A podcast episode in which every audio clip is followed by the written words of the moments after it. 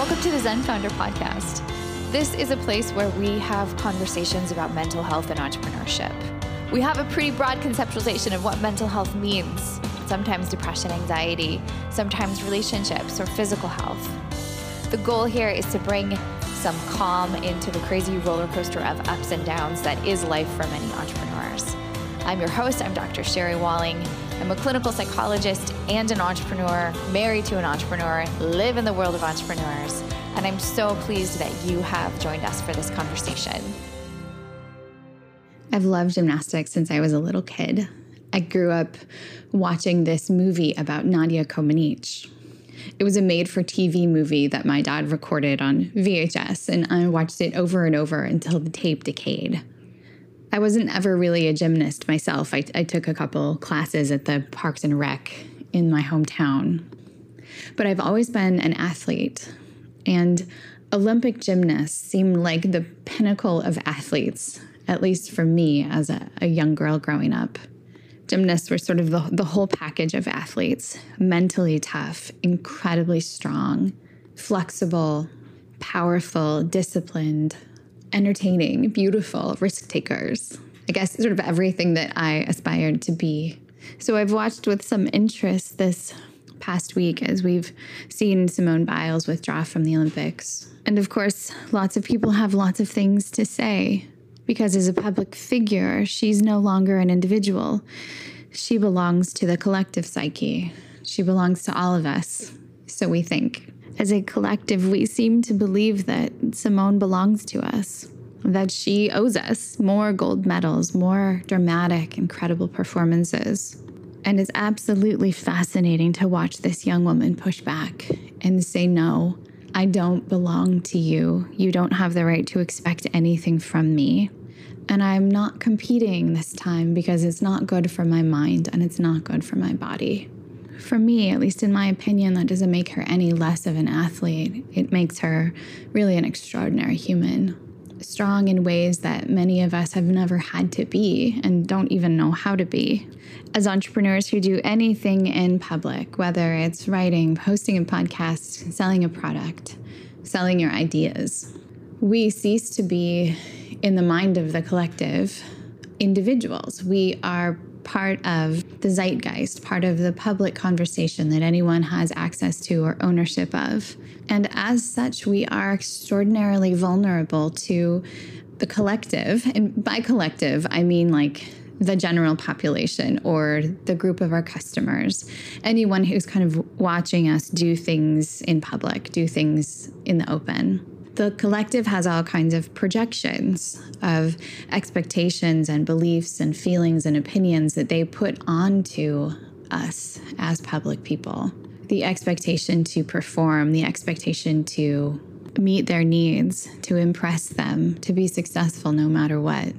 And often, what the collective wants for us aligns with what we want for ourselves.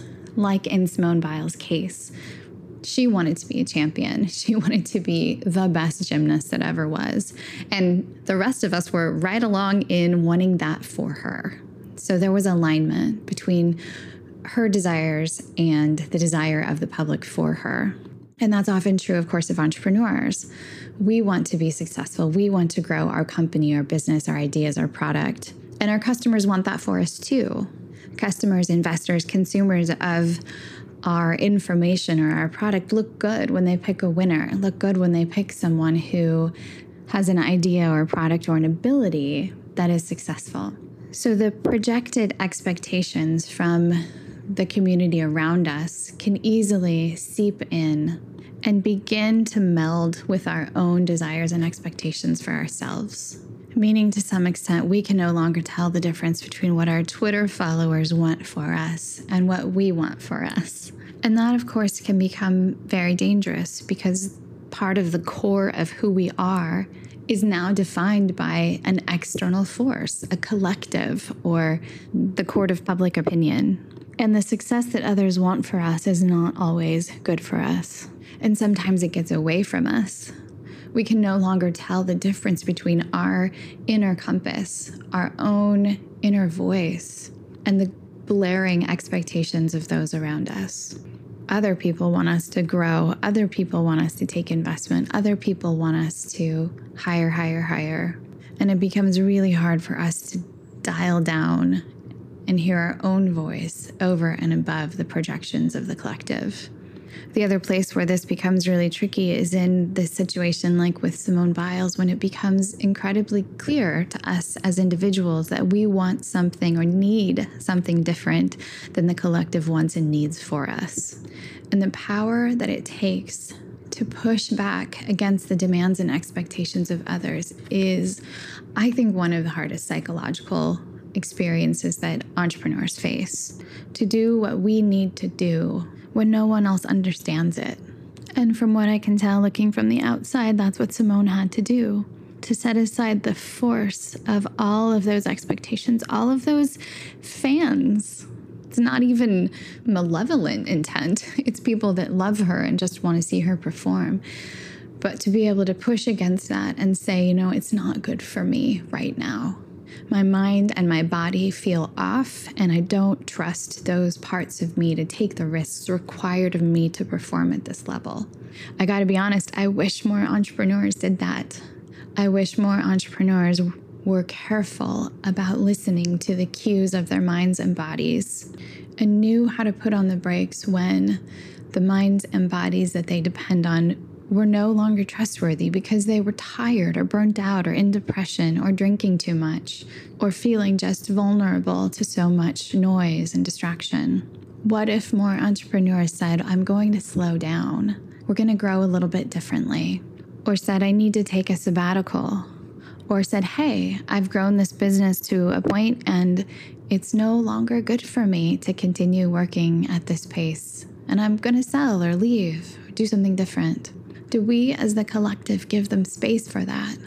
Do we as the collective give people the benefit of the doubt and the respect and the spaciousness to do what they need to do when it's best for them? Or do we play armchair quarterback, Twitter commentator, pretend gymnastics coach, and criticize loudly, shake our fists at the air, and say, You owed me better than this? When someone decides to do something for themselves rather than for the collective by every indicator that I know how to measure suicide rate, hospitalization rate, rates of diagnosis of depression and burnout. The world is really facing an unprecedented mental health crisis. And it's way oversimplified to blame it on social media, but part of that phenomenon is that it's really hard to be human. It's hard to need a break, it's hard to make mistakes when to some extent all of that happens in public. I think collectively we're losing a sense of interiority and a sense of privacy. People feel the right to criticize publicly about things that are really private matters. And yes, as an entrepreneur, as an Olympic gymnast, these are people who are choosing to step into the public light. But even as they choose to step in, so do they have the right to choose to step back and to say, it's my inner world that needs some tending now. God, I wish we could normalize that. I wish we could give each other more space to cope with crisis and trauma and grief and loss without pundits and criticism and explanations required by the collective. At the end of the day, the only thing that we really have as humans is our own hearts and our own minds, our own body, our own mental health. And if we continue to subjugate the well being of those parts of us to the demands of the collective, we will continue to risk spiraling out of control. We will continue to live in a mental health crisis. We will continue to miss the invitation to tend the most important part of us, which is our humanness.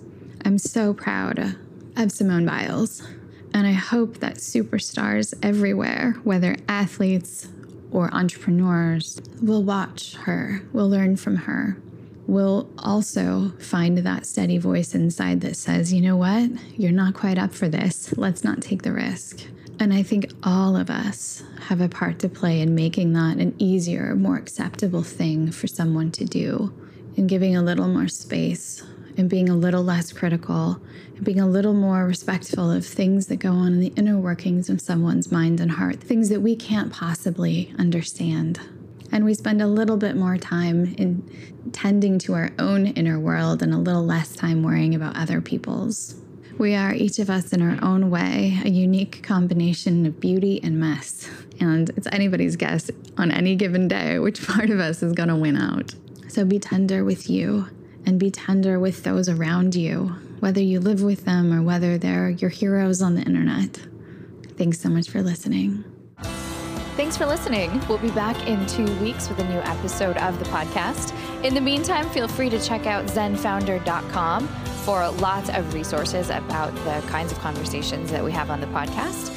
You can get information about working with me, about maybe joining a Zen tribe. It's sort of like a mental health boot camp for entrepreneurs. We also have lots of content on our blog, links to resources in our courses and books for sale. So check us out there, and we hope to provide anything and everything that you might need to make the entrepreneurial life a little bit easier.